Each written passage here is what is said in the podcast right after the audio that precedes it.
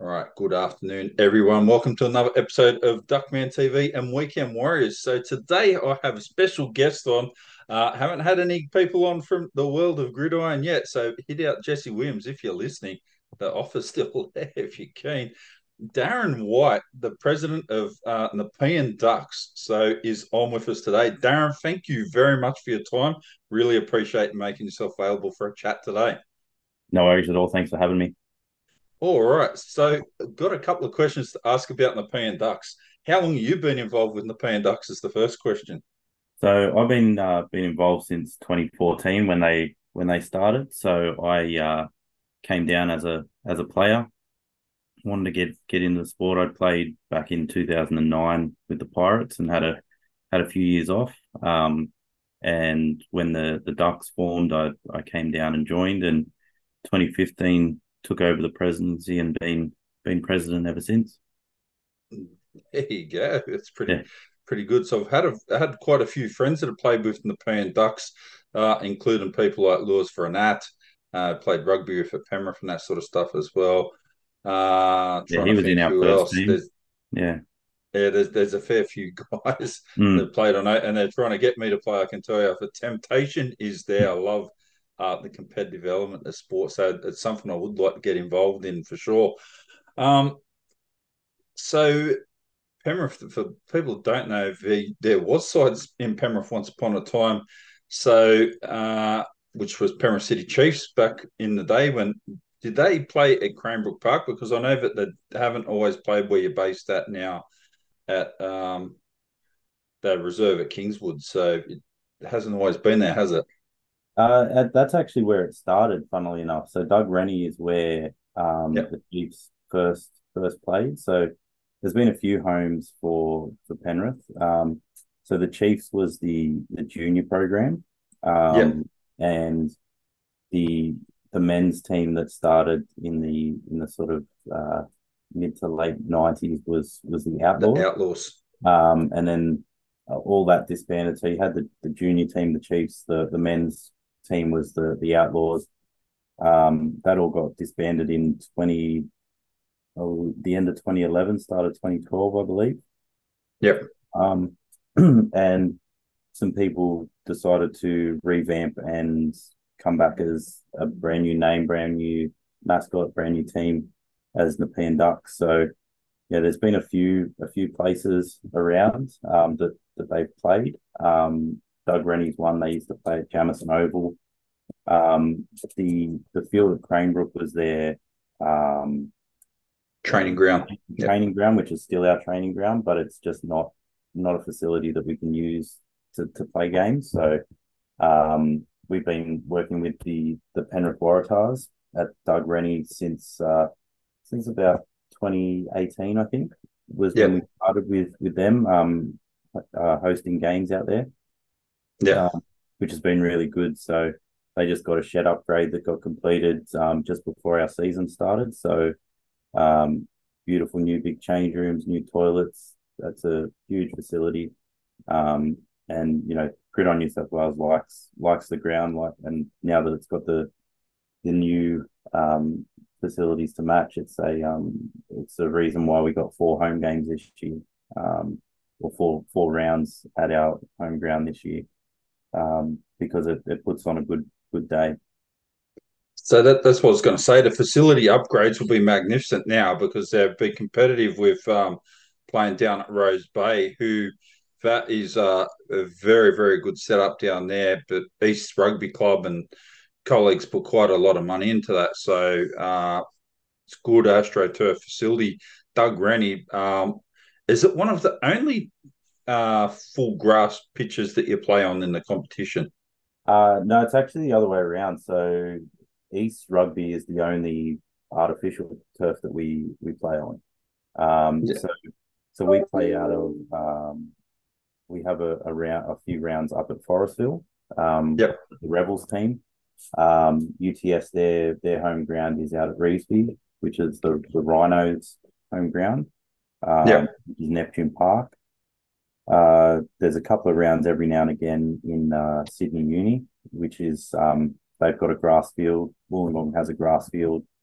Um, yeah, really, the only the only field that's astroturf or, or artificial grass is the is the east one.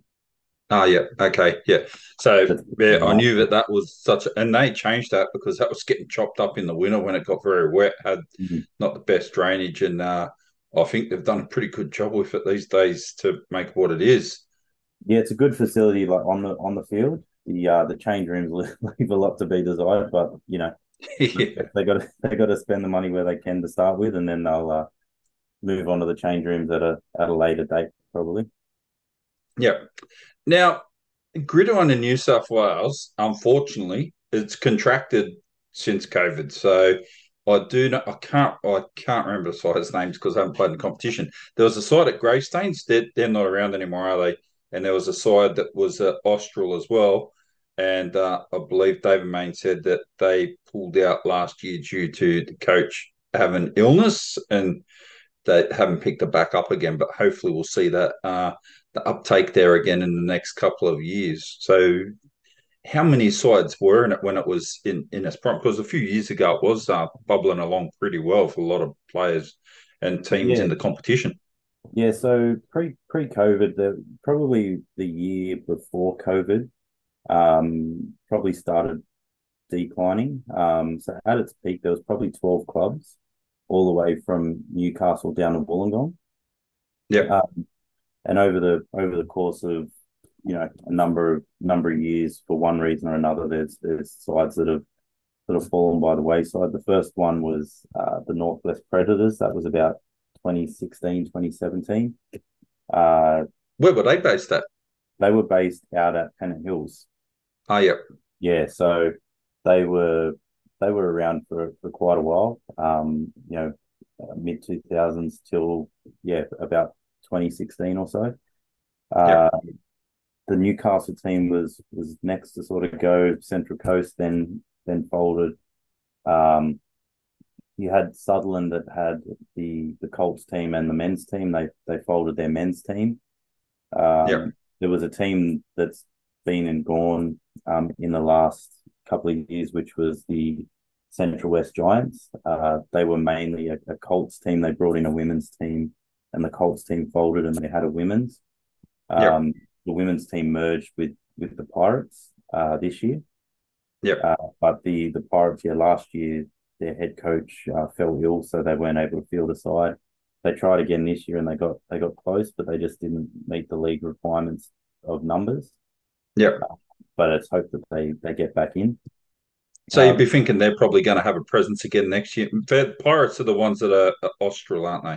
That's correct. Yeah. So they they moved from Austral because of all the development uh, there at Liverpool now, or Warwick Farm is their is their training and game facility. Uh, yep. But they haven't they haven't got to play out there because they moved in they moved last year, so they haven't had any any games out there because they haven't had a had a team. They did have a, a women's team this year. Uh, yep. Is the merge with uh, with the Central West Giants. Um, yep. hopefully, hopefully next year that they can get off the ground because they've been they've been around for over thirty years. So you don't want to see them them fail. Yeah, uh, it's right.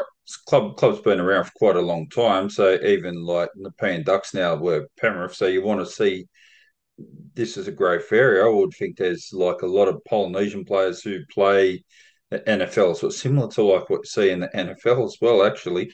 Um, surely it would be a, big appeal to some of these guys to come and play. You would you would think so, and that's what we you know we do have a, a few of them. Um, access to you know it's not the cheapest sport to get into.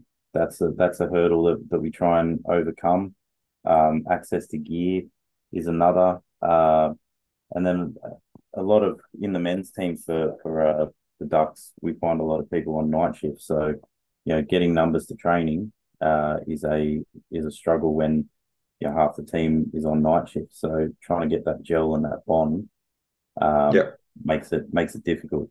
Uh, yep. But there is there is a lot of stuff that we're we're trying to work on in the in the background to come through with that that will hopefully make it easier to get into the sport.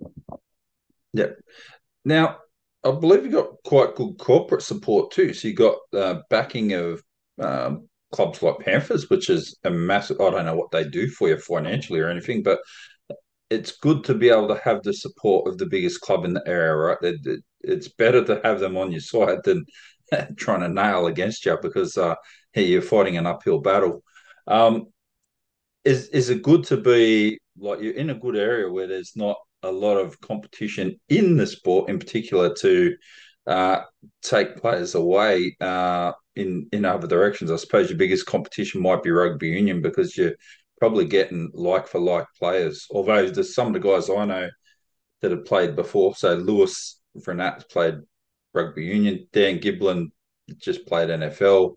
Harry Purcell, who so all these guys played for the Ducks.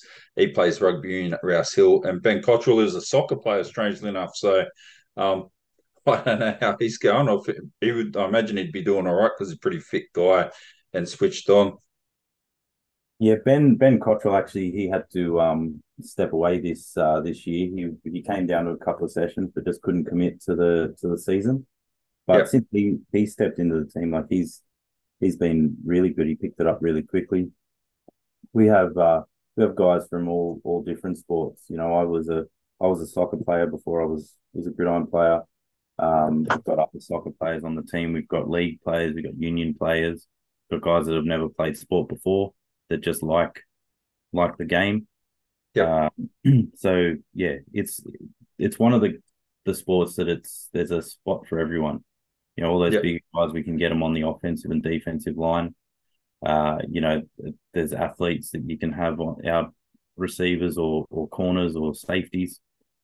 Um, you know, we don't have a lot of people coming down wanting to play quarterback, but you know, um, because it is a hard position to learn. Um, yep. People think they can throw a ball until you try and throw a scheme in front of them and say, you know, this is what this player is going to run, and you've got to look for this, and they find it more difficult. It's a lot, lot more difficult than just throwing the ball real far. Yep. So I've just done a story for January on uh, Super Six High Performance with Carl Jennings and Luke Lewis, and uh, the president of Australian Gridiron. Uh, they're all tied in so what they're trying to do, one of the events they're trying to do, trying to find the athlete of the year for the Blacktown City area. But one of the things they're looking for uh, quarterbacks. So one of the events they want to have is like a flag football, trying to find quarterbacks, basically potentially for the Australian team for the 2028 Olympics for the men's and women's. So uh, is that something that interests you greatly if you can find a couple of uh, surely there's some diamonds in the rough out there. People that might not even know that they uh, have got the ability might be able to find a couple of players who would be good for bolstering the club moving forward. Yeah, yeah, hundred percent. Um, we've been talking with Gridiron New South Wales. You know, we see these things that are going on out west and um, at Blacktown, and we'd like to be involved in it. You know, the the Gridiron Australia and, and Gridiron New South Wales are, are pushing the the flag uh, the flag thing for for obvious reasons. Um, but if it can help get people into the sport that are from the west and get them to a team, um, you know, we want to be around so they can know that there's a team out here that they can go to. Yeah. Um, so we're hoping that that something in in the new year they all this advertisement they do we can we can be involved in it in some way or another. Yep. Now you struggle a bit with the men's side this year. And they last year I don't think they had any wins from what what I was tracking, but uh, mm. the seasons before they've been quite successful and had some good years and good results. Uh, but you've had a stronger focus on the Colts and the women's, which are in their second year. Is that right? The women's. The so the women's had a had a team in 2019, and then we haven't had a team until this year. So yep. Uh, we couldn't couldn't field one in 2020. 2021 there was no season, and and last year we couldn't field one, but but we were able to field one this year. This year was the plan was to develop the women's team and um, not not actually field a team, but have a have a core group of, of women and, and teach them a game and um, and have them learn and gel as a team and then enter in next year. Um, But we got a we got a good influx of of players um, and some players from other other teams that that live locally that wanted to come back that might have played for us before. Yeah. Um, and so they asked us, can can we field the team? We want to we want to try and push push a team in. So um, we were able to field that, and um, it's been good to see them back on the field again. Yeah. So, what's the age demographic of your women's team this year for people that might be thinking, I, I could give that a go? Because there's quite a few women I know between probably the ages of 23 to 27, 28. They're probably keen to give some sort of contact sport a go. Uh, probably been out of sport a bit too long to maybe go back to rugby league. So they're probably given out a little bit of a wide berth mm. just from that point of view. But it mm-hmm. might be something that would be of interest to them. Yeah, so with the women's uh, team, anything from 16 up to 70, if you want it to be. Um, So yeah, you just have to be over the age of 16 and you can you can be part of the women's team. So we've got girls that are 18 years old, and I think our oldest oldest girl is uh, mid to late 30s. Um, yep. So they're they're all sort of that that mid to, to late 20s age bracket. Um, the the vast majority, but there are some some younger ones in the you know 20, Uh, and then we've got some in their early to mid 30s as well. So it's, a, it's quite a wide wide range, yeah that, that's really good because you've got the potential to be able to hang on to the players if they have a good experience. So you're in the semi-finals this weekend, so that's a good experience. And build and develop a team over a few years could have like quite a strong team, which is uh, really beneficial for the area, and it'll attract more players and hopefully get a bit more local support as well. Yeah, hundred percent. So the the the goal every year with with all of our teams is to develop a core and strengthen that core. So from one year to the next, you may have, you know, 10 core players that you know are, are all in. And then the next year, you might build that to 15. And then try the next year, you might build that to 20. So over time, over the course of a few years, the girls that first started getting experience, but you always have people in our sport that come and go. So they're always, they want to try. There. They don't they don't like it so much. But in the influx of new players, if you can hold on to, you know, four or five of those new players and get them really invested in the sport, then that grows year on year. And that's where you get your depth, that's where you get your knowledge, that's where you get your skill. And it's got to be a long term it's got to be a long term sort of uh, picture. You can't think we're going to win it all this year. You got to think we're starting now. You know, in in four years' time, we want to have a good nucleus of players, a lot of talent, and and be really looking at at being dominant. So it just it just takes that time, and people need to be need to be patient um, with with that. And you know the Colts have have done that. They yeah, 2019 they were in the championship game.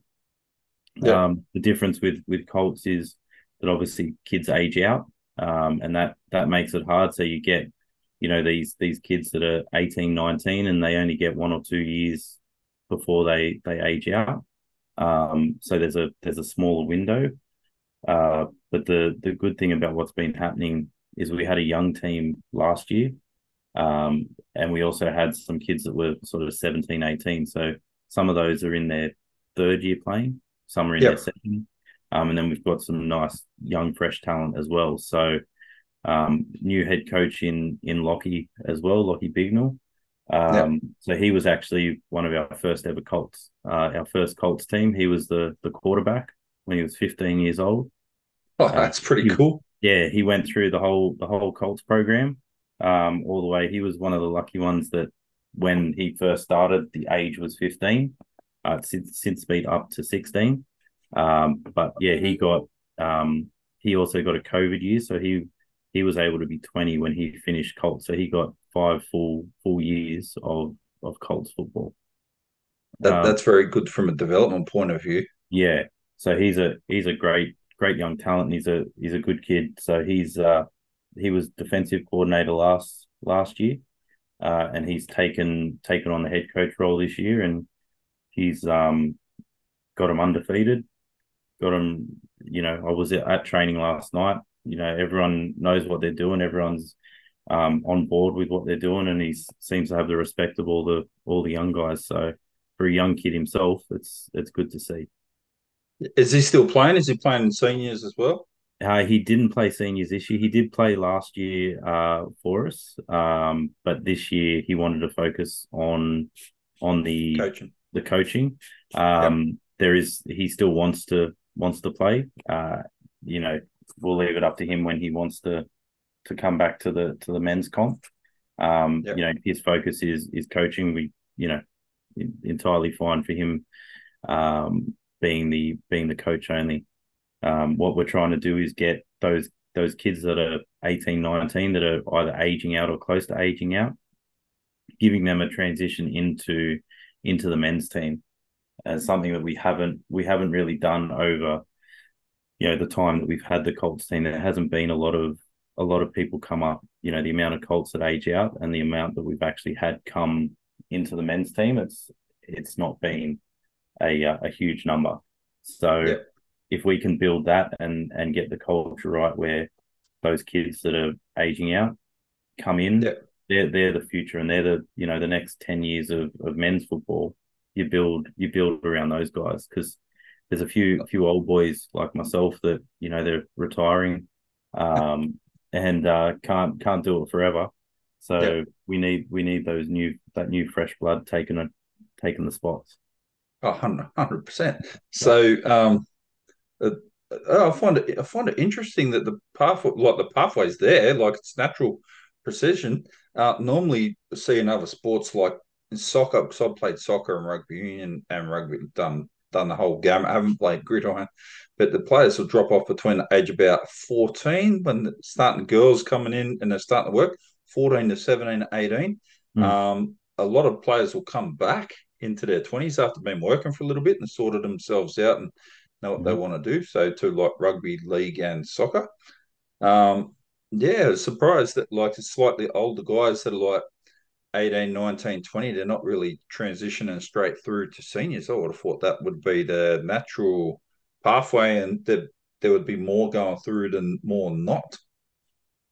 Yeah, I think I mean it's a very physical sport, so that's that's one thing. Um, yeah, there is there is quite a jump from you know some some nineteen year olds are you know there's some seventeen year olds that are twice the size of me in in the Colts team, but there's some some nineteen year olds that they aren't, you know, fully developed yet, and they they see the size of the men's team and or you know the men's competition, and they're like, I'm not there yet. So they they don't uh, they don't see themselves as confident enough to do it. And there is there is a yeah. step up in in learning in terms of the the schemes that you run. Um, the defensive or offensive playbook is is vastly different. Um, there's a lot more open field in the um, in the Colts.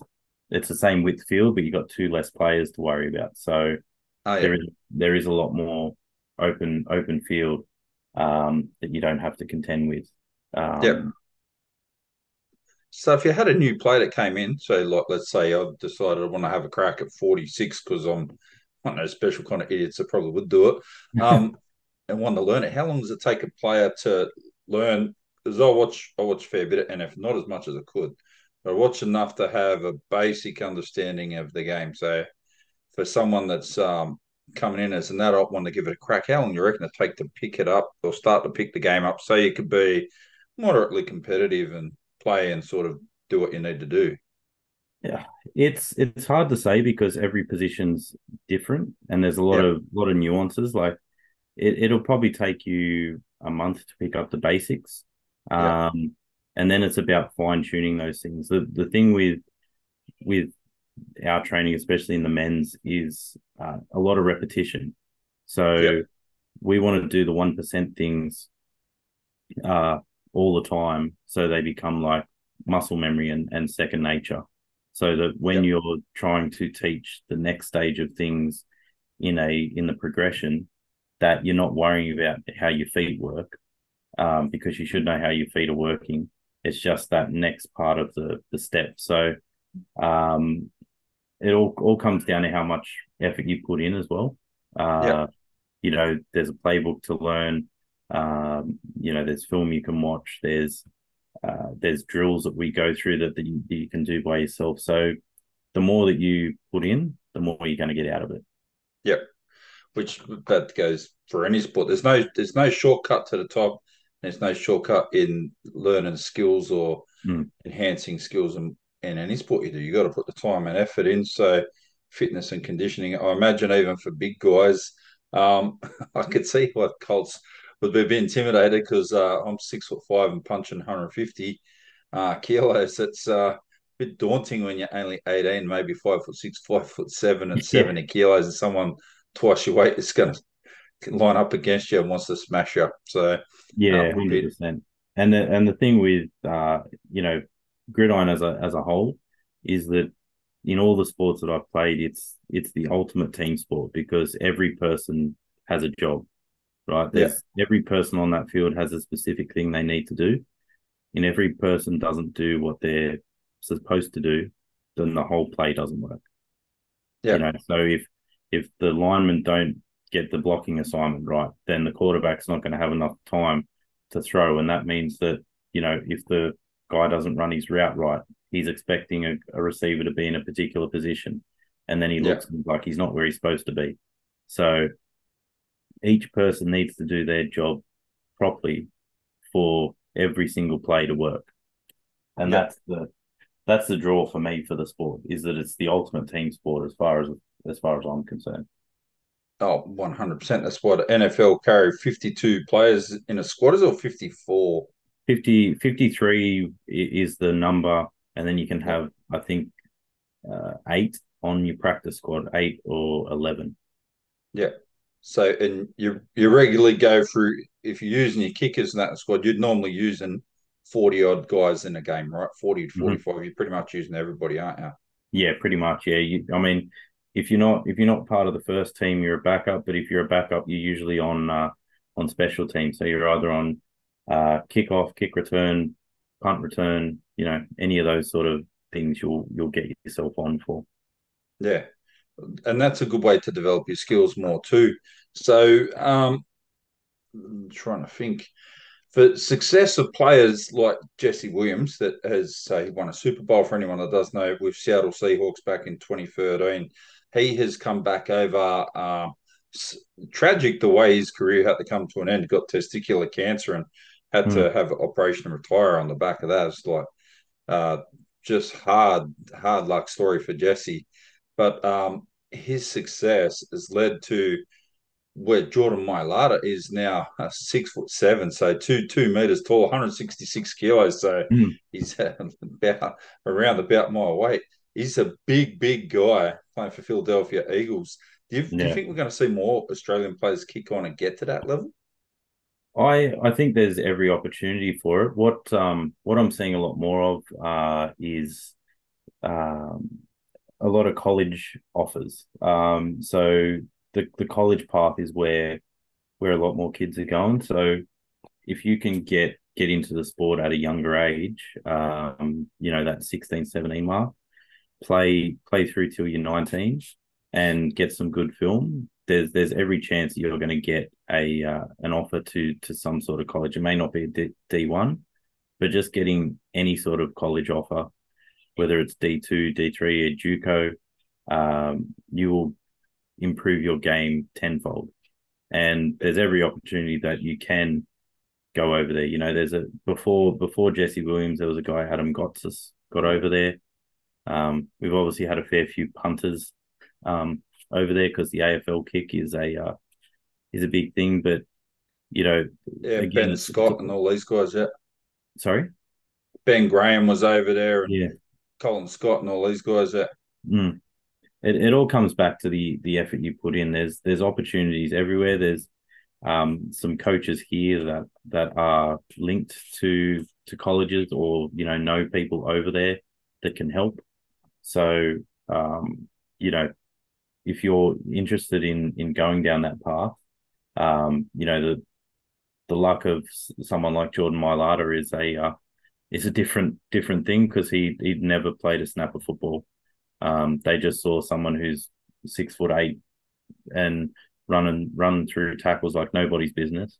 Um, they decided to take a chance on him, but he he had never never played. Jesse Williams was a believe he was from Queensland. I think he was part of the Queensland League.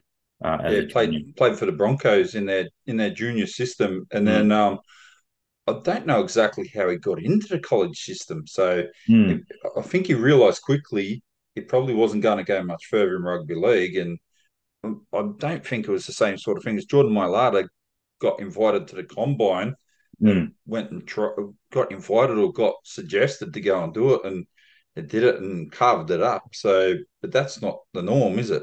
No, that's definitely definitely not the norm. And Jesse Williams went the more traditional route. So he he was actually in a big school um, as well. Um, so he went to one of the big colleges and he he got drafted. Yeah. Um, so yeah, that's that's the more natural path to go than than say what uh, Mailata did. Yeah. Uh, but it's it's really it's really tough to say because it's all about the effort that that you put in. Um, you know, if it's something you really want to do, then there is definitely opportunity to get over there. There has yeah. been a number of players, whether they make it um, any further, but there is a lot of people that are getting college offers, whether at JUCO or or Div three. One of our juniors just did a stint over in um uh, over in a JUCO college, Reese Reese Watkins. Um, so yeah. he he did two years at a college in California. Yeah. Uh, he's he's coming back, I believe, early next year. Yeah. Um, you know, there's been some other other players that have just come back as well. There's some guys going uh, that that were part of the search that was that Jesse Williams was running. Yeah. So there were some guys from the search that that got a couple of offers. Yeah. So what the colleges that are in the big the Big Ten? Because I know there's been a lot of uproar about that at the moment with to do with TV rights and money going to their colleges. And college football in America spins me out that they get 50,000 people at a game. Like that is seriously crazy stuff. Yeah, it's uh it's like a religion over there. So I I don't know much about the TV rights, but yeah, college football is probably bigger than the NFL to be honest. Um just in the way that the the amount of schools yeah. and just the the diehard nature of all these people. Like you got people that went to the to the college thirty years ago that are still diehard fanatics of of that particular college. Yeah. Um, I know there's a lot of uproar in, at the moment about the playoffs because uh, it's not a uh, it's not based on a record. It's based on what the college football governing body decide. So and, and the league that they're playing, isn't it? Like the Ivy League, Big Ten, all this stuff. So different things have got different ratings. And mm. I heard something they said that one of the college sides that's going to probably miss out has probably got a better record than the divisional champions of one of the other conferences. But yeah, so that's the that's rating of that yeah conference will get them in. Florida State went through undefeated. Yeah. Um, and two teams that were uh, had 12 and 1 record, so they they lost one game. Two teams that, that had worse records than Florida State didn't get in. Yeah. So there's a lot of uproar about that. Yeah, that's that's crazy. Very fair, but I don't I don't understand.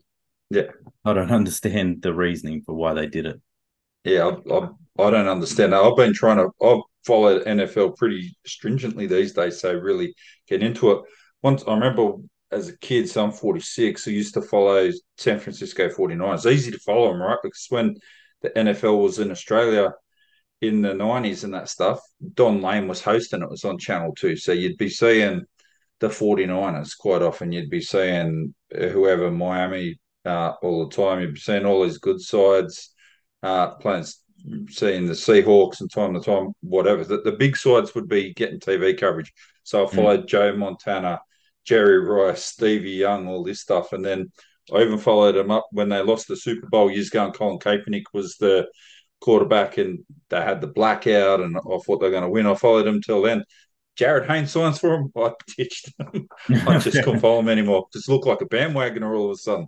So. I started following Detroit Lions and uh, they have been a bit of a punish until the last two years to follow. So.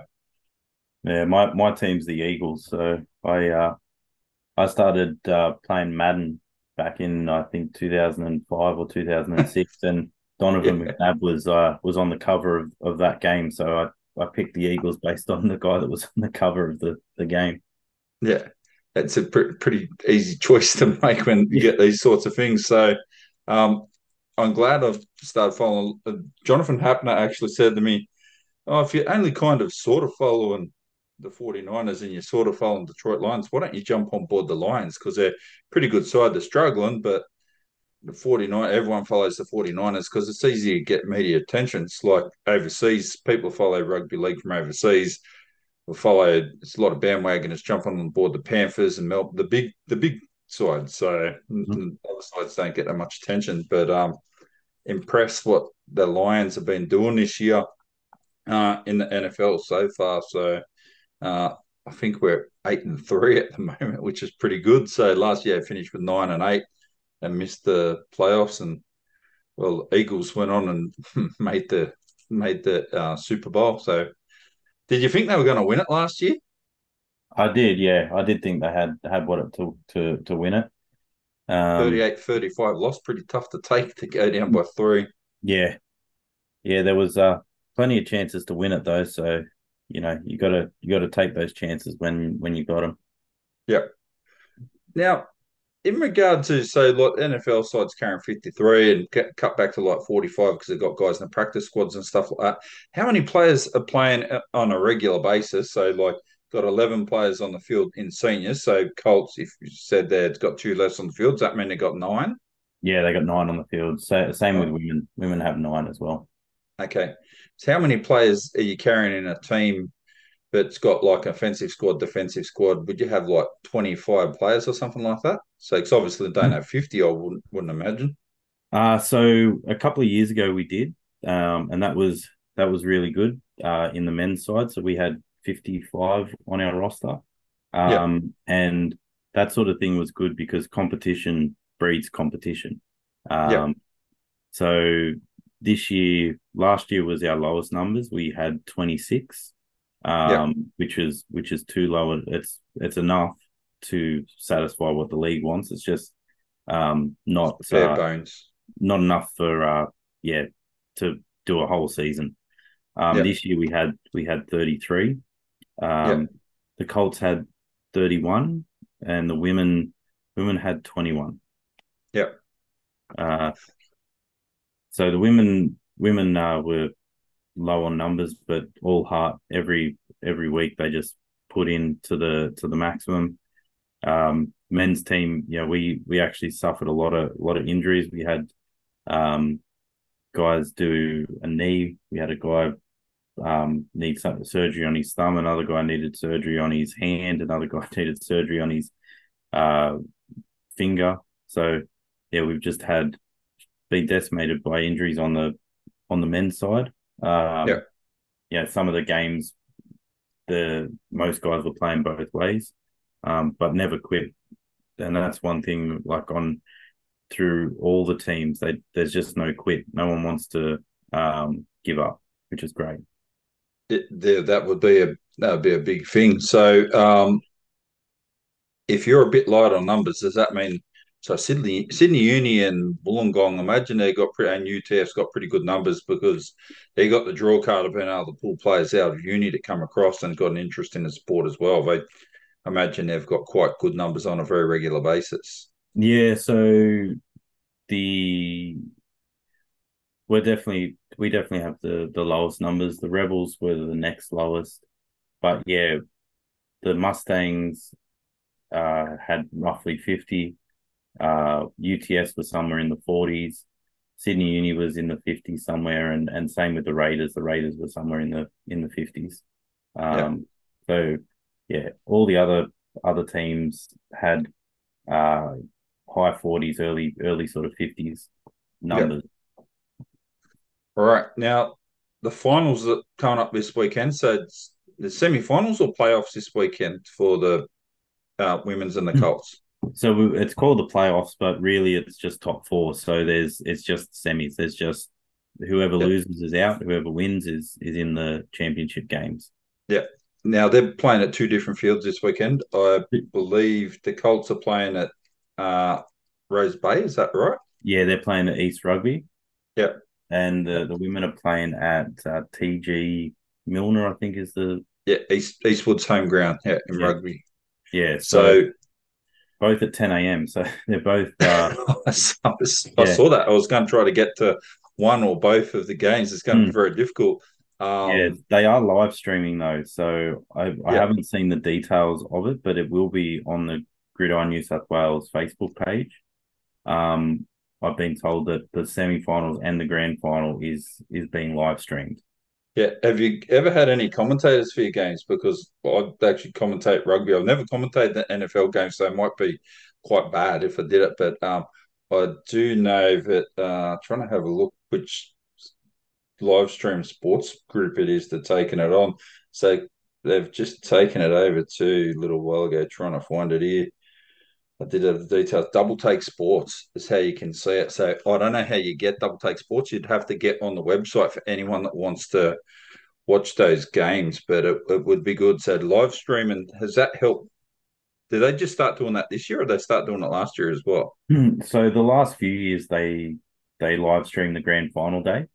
Yeah. But that's that's been the only live stream they do. Um, so this is the first year that they're live streaming finals and the championship. Yeah. Um, so there there was a plan to have one of the fields every week have a live stream setup, but um, yeah, there's no that that didn't get off the ground. I don't know if and when it when it will. That's um yeah something for GNSW. Yeah. So yeah, definitely might have a chat to David Main about that. Might be on I know that I want to try to promote as much as I can. So I wouldn't be able to I don't think I'll be able to live stream a radio show from the ground. It takes a, a lot of stuff to make that happen. But yeah, definitely want to get some more media attention. So this is good positive media and guys guys and girls will love it that they're now going to get some coverage and get live stream so and big TV play which they might not get otherwise. So playing a sport that they love. Yeah, definitely. So, so you think the Colts have got a genuine chance? Who have they got this weekend? So they're playing the Gators. Uh, so they beat them um, both both outings this year. Yeah. Um, so yeah, I think they're they're a real chance to to take it out. Yeah, um, you're confident they they're play going to be able to. play the football that they've they've been playing throughout the year. Yep. they're the team to beat. Yep. And who've the women's side got? Women are playing the the Rebels. So the Rebels were the the minor premiers. Yep. Uh, they've Just- won the last two two uh, bowl games for the for the women's competition. So they're they're going for the three peat this year. Yep.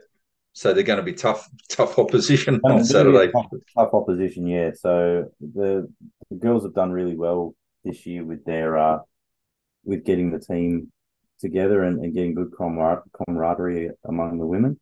Um, Yeah. They just need to build on that and uh, and keep keep pushing. Yeah. Now, if there's anything that you'd like to get that could help out the club, or if people wanted to get engaged, like because the when does the season run from? About you start training in about May or June, isn't it? And the comp Yeah, starts so about September and runs You till start till now. June and then yeah, it runs September till mid December. Yeah. Yeah. And how how much does it cost people to get started? So obviously you got to buy a helmet and shoulder pads and all that sort of stuff. So initial startup's about probably be fair to say it's about thousand dollars in your first year, but some of the gear you're going to have is going to last for a few years. Yeah, so that it's it's a bit of an outlay, but the there is um ways that you can make it cheaper for yourself. Like you can look for secondhand gear. Um, we have the ability to spray the helmet, so you don't need to worry about helmet color. Um, we can we can spray it. Um, you know, there's the shoulder pads. You know, are cheaper than a than a helmet, but I think that the helmet is more important. So if you if you're looking to spend more money on one thing than the other, I'd say spend more money on your on your helmet. Um, you know, there's uh, there's also the lower pads you need. Um, we provide jersey. You know, your red Joe covers all your uh, your game fees, ref fees, uh, team registrations. So there's no there's no weekly cost once you pay your rego. Yeah. Um, so yeah, you it's it's expensive to get into to start, but then that gear doesn't just last a year. You know, you'll get you, you treat it right, you get five years out of it. Yeah, that's good. that's really good.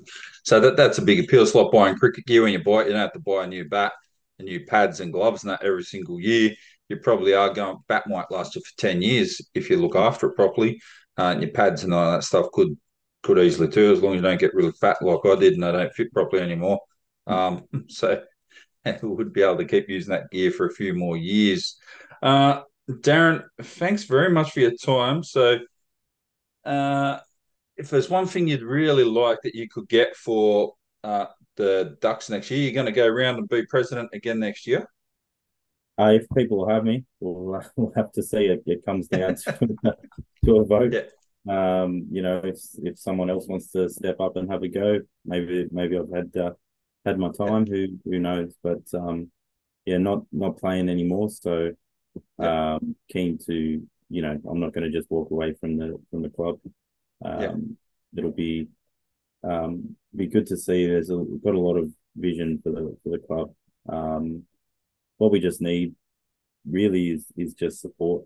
Um, you know, and and if anyone's thinking of coming and trying it, just give it a go. Yeah, because the people that come down and give it a go are the the ones that stay.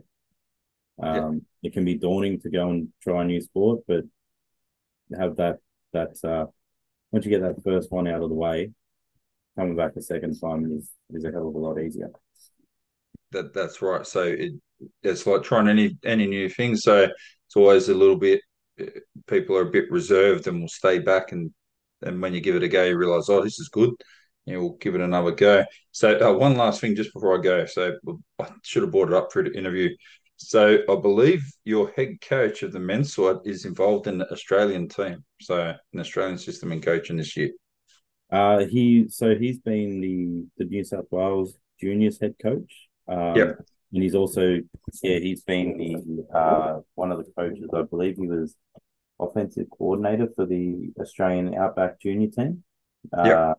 So yeah, they uh, he's got a wealth of knowledge. Bowsy. He's um yeah very knowledgeable and um, very well liked around the entire entire league. Yeah, that's that's always good to have a good reputation. It'll help attract more players, more attention that as well.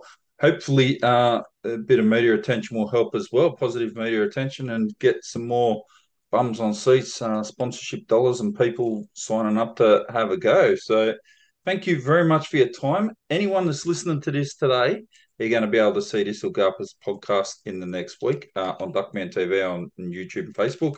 And this is also going to become an interview in, uh, it will go up on Pulse FM on Friday night on air. So I'll rerun it at seven o'clock. So after the sports show comes to conclusion. So I'll advertise that as well. Darren, thank you very much for your time.